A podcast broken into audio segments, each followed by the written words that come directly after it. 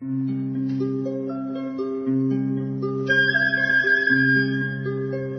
رادیو کودکان دنیا خوش آمدید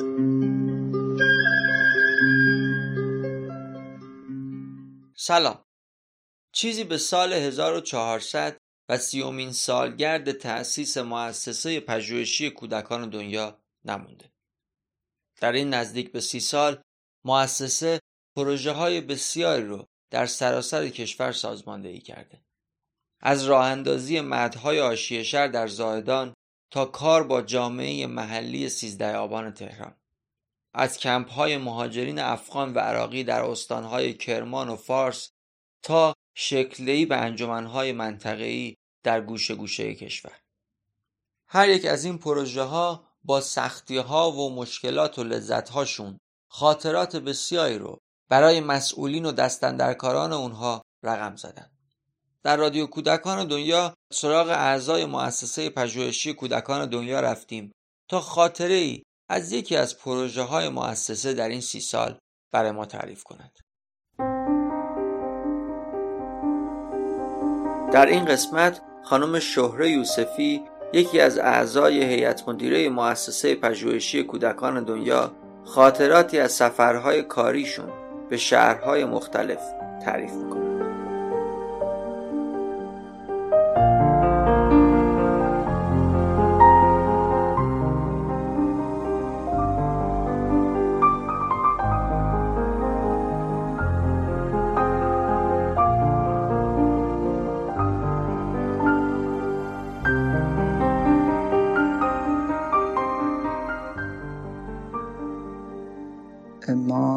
کارگاه مختلف رو در شهرهای مختلف به اجرا میذاشتیم کارگاه قصه هنر کاردستی کارگاه شعر کارگاه بازی کارگاه ارزش های زندگی کارگاه رشد کارگاه ریاضی مشتی پر و خیلی های دیگه که حالا شاید دونه دونه اسم بردنش زمان ببره.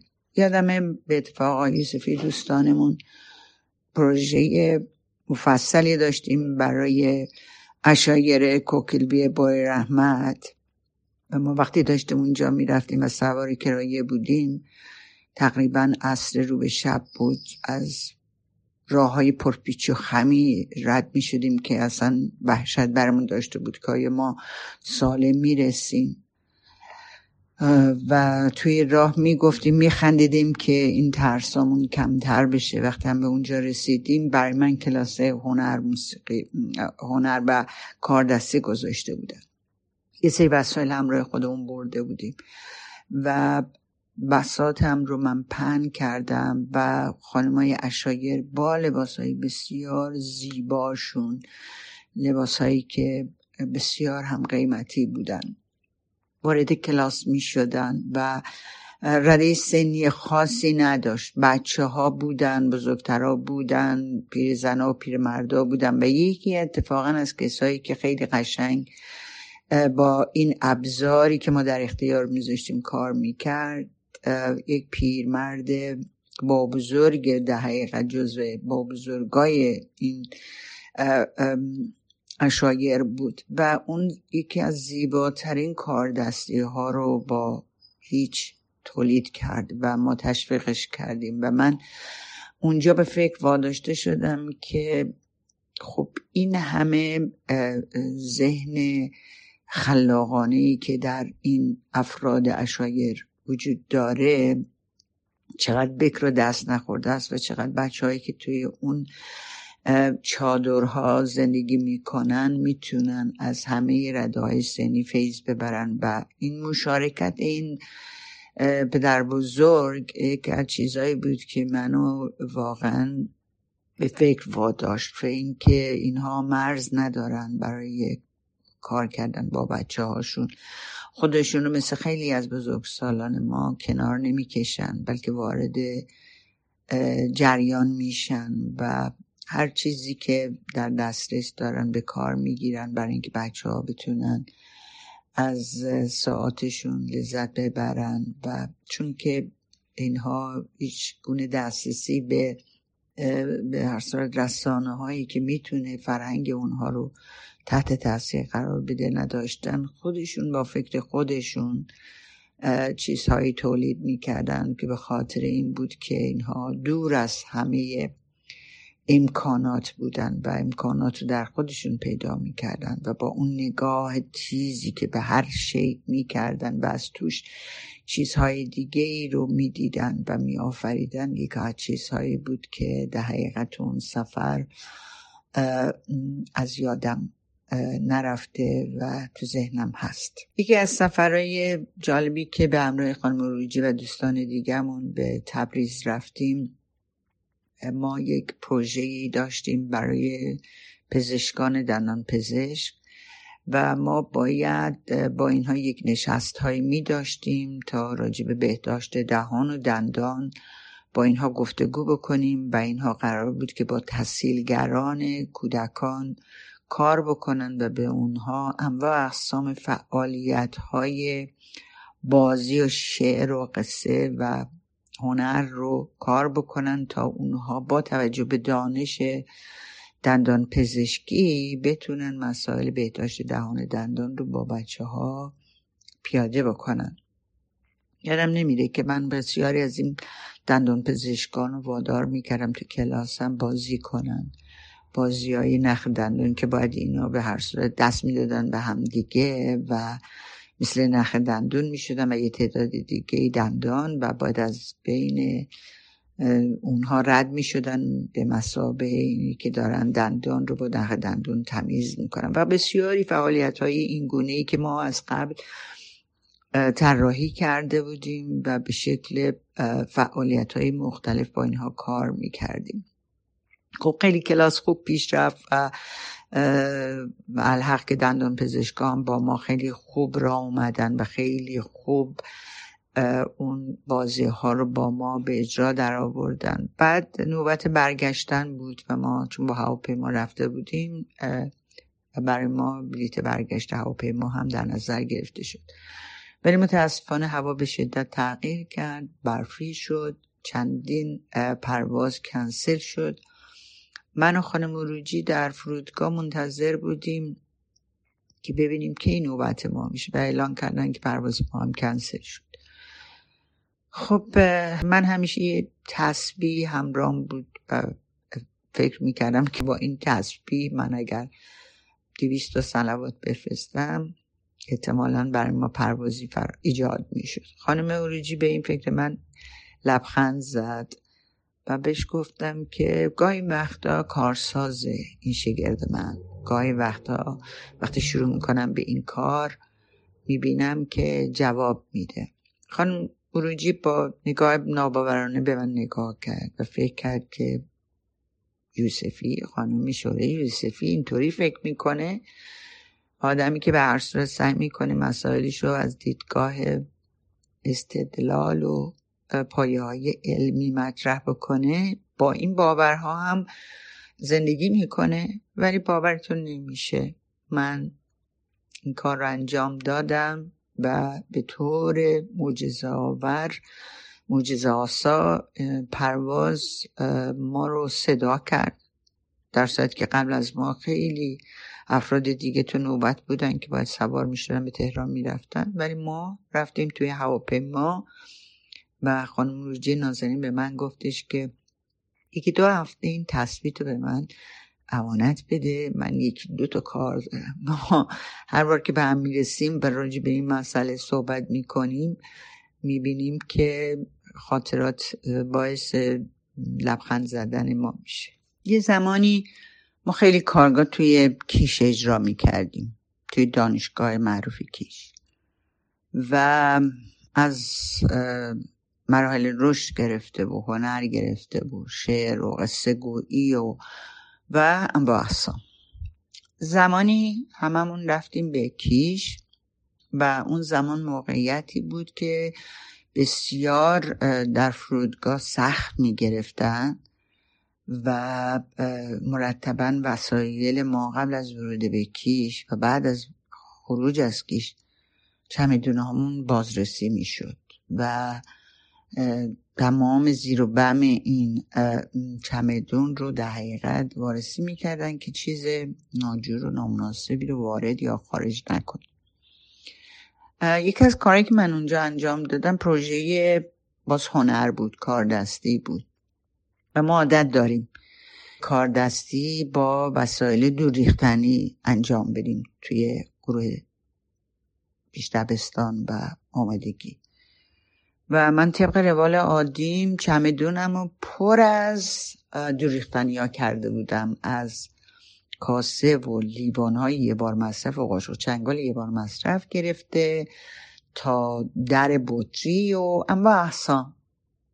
وارد شدم. البته زیاد مورد بررسی قرار نگرفت چمدونم. ولی وقتی که این کارگاه رو اجرا کردم و قصد کردیم که برگردیم توی فرودگاه به من گفتن چمدون تو باز کن. به من باز کردم و معمور فرودگاه با یه تعجبی به من و محتوای چمدون نگاه کرد. گفت اینا چیه؟ گفتم اینا وسایل کار دسته. گفت اینا که همه آشغاله. گفتم شما آشغال می‌بینید ولی من باش ابزار کاردستی می‌بینم. رو یعنی چی؟ من براش نشستم توضیح دادن که ما با اینا چگونه آفرینش می‌کنیم چجوری اینا رو در اختیار بچه ها می‌ذاریم بچه ها چه کارهای خلاقانه می‌کنن و مربی ها هم یاد می‌گیرن از این که بسیاری از این وسایلی که دور ریختنی هستن می‌تونه مورد استفاده قرار بگیره و چه کارهای قشنگی میشه یه نگاه متعجب به من کرد. یه جورم سرش تکون داد این کار که با یک دیوانه روبرو شده. گفت چمیدون تو ببند و برو.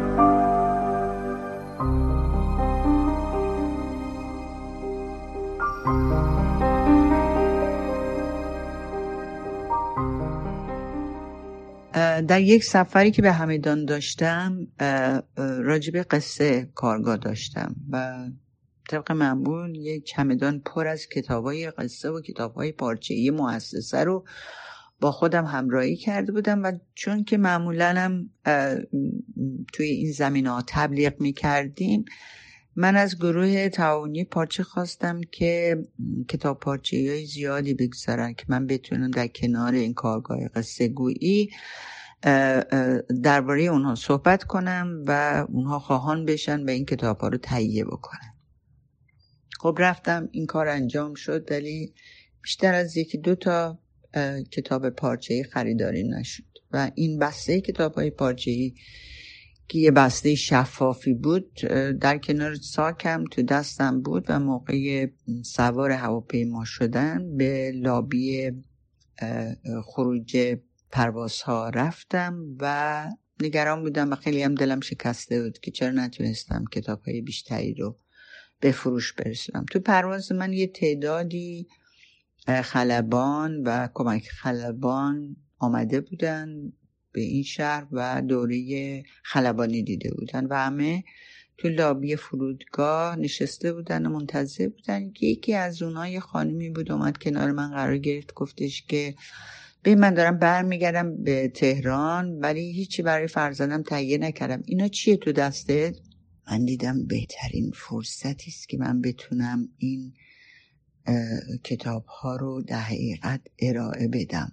شروع کردم اینا رو پخش کردن راجب هر کدوم توضیح دادن و این شد که من کل بسته رو در همون لابی فرودگاه به فروش رسوندم و با خوشحالی سوار هواپیما شدم. دستم خالی شده بود و دلم شاد شده بود که تونسته بودم که به هر صورت یه بخشی از زحمات تعاونی کتاب های پارچه ای رو به دست آدم هایی که دوست داشتن و در هنگنا بودن که چه هدیه مناسبی برای بچه هاشون تهیه بکنند رو در حقیقت ارائه دادم. قبل از جنگ ایران و عراق یونسکو از کشورهای همسایه درخواست کرده بود که با موضوع صلح در کشور لبنان یک به اصطلاح سمینار و کارگاهی تشکیل بشه و ببینیم که می‌تونیم چیکار بکنیم که این فجایع جنگ ایران و عراق بتونه به حداقل خودش برسه. خب طبیعتا من ارزش های زندگی رو کار کرده بودم. و روی موضوع صلح هم بسیار فعالیت انجام داده بودم به خصوص برای کودکان در رده های سنی پیش از دبستان هفت تا چهارده و چهارده به بالا. و هیئت مدیره از من خواستن که به این سفر برم و این همه امکانات یونسکو بر من فراهم کرد. ولی من ترس داشتم برای اینکه احساس کردم که کمی این صلحی که قرار من برای اونها صحبت کنم از جنس نرمه و اون کارگاهی که در لبنان تشکیل می‌شد از جنس سخت و جنس سیاسی بود. با اینکه قبلش موضوع رو مطرح کردم نگرانی های خودم رو ارائه کردم ولی دوستان هیئت مدیره به خصوص آقای یوسفی گفتن نه اصلا این زاویه دید رو نداره و تو برو و هیچ مشکلی نیست. دوره این کارگاه دو هفته بود و من سفر کردم به یکی از زیباترین کشورهایی که می‌شد رفت. کلاس ما در یک هتل برگزار می‌شد و همه ما اسکان داشتیم. تو اتاقهای مختلف از کشورهای مختلف اسرائیل فلسطین خود به اصطلاح لبنان و کشورهای مسلمون همسایه افغانستان پاکستان اینها همه شرکت کرده بودند و کلاس ما در سالن بالاترین سالن به اصطلاح این هتل تشکیل می‌شد. سه طرفه بیو داشت به دریا که گاهی وقتا من حواسم پرت می‌شد اصلا و همش نگاه هم به این دریای زیبا بود. و تو کلاس ما تو کارگاه ما دانشجویان رشته سیاسی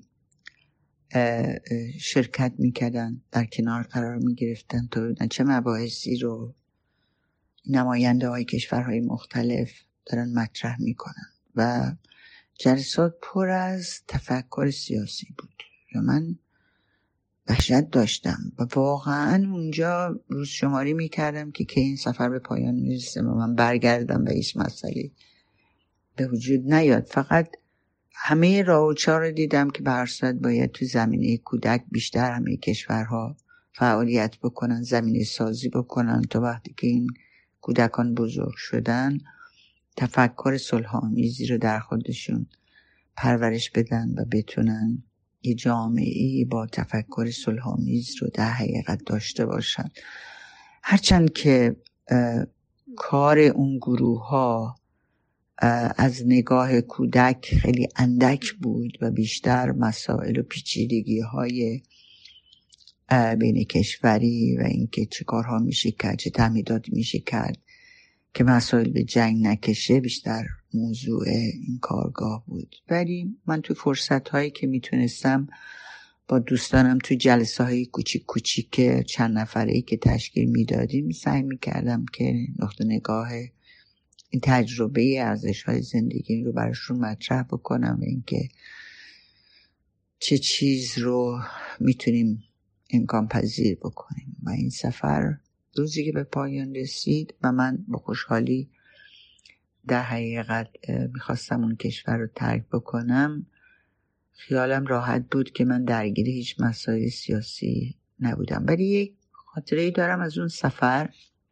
به خاطر اینکه به هر صورت نماینده ایران بودم و به خاطر اینکه سفر ما در ماه رمضان رخ می‌داد راجب پوششم سالهایی رو مطرح می‌کردم و اینکه من چگونه می‌تونم خودم رو مطرح بکنم. روز اول که نشست بود و معرفی خب ما رمضان بود همه روزه بودن همه هم بیشتر مسلمون بودن و من همه دوستان خانم و آقایی که در اونجا از کشورهای مختلف بودن همه شروع می‌کردن دست دادن و من امتناع کردم از دست دادن. میترسیدم نمی‌دونستم که می‌تونم با این آدم دست بدم ندم. ولی به هر صورت سعی کردم توضیح بدم براشون که من نمی‌تونم الان دست بدم. ولی نگاه می‌کردم به دخترای فلسطینی همه اینها با اینکه هجاب بسیار پوشیده ای داشتن ولی با خانم ها و آقایون دست می‌دادن با اساتیدمون دست می‌دادن و خیلی راحت مسئله رو مطرح می‌کردن. و یه موضوعی شد که همه گروه ها از من دلگیر شدن که این خانوم اصلا خودش رفتارش صلحآمیز نیست. چرا اومده شرکت کرده در این کارگاه؟ و با هیچ کس دست نداد. من سعی کردم در طول این دو هفته توضیح بدم. روز آخر سعی کردیم وقتی برای خداحافظی همه دور هم جمع شدیم با همه دست بدم و بگم که قسم به احترامی نبوده قسم توهین نبوده. فقط به خاطر اینکه هم ماه رمضان بوده هم اینکه برصورت نمی‌دونستم آیا من می‌تونم به عنوان یک زن با مردان جلسه دست بدم یا نه. ولی همه خوشحال شدن که واقعا من قصد توهین یا کار ضد صلحی رو در پیش نگرفتم.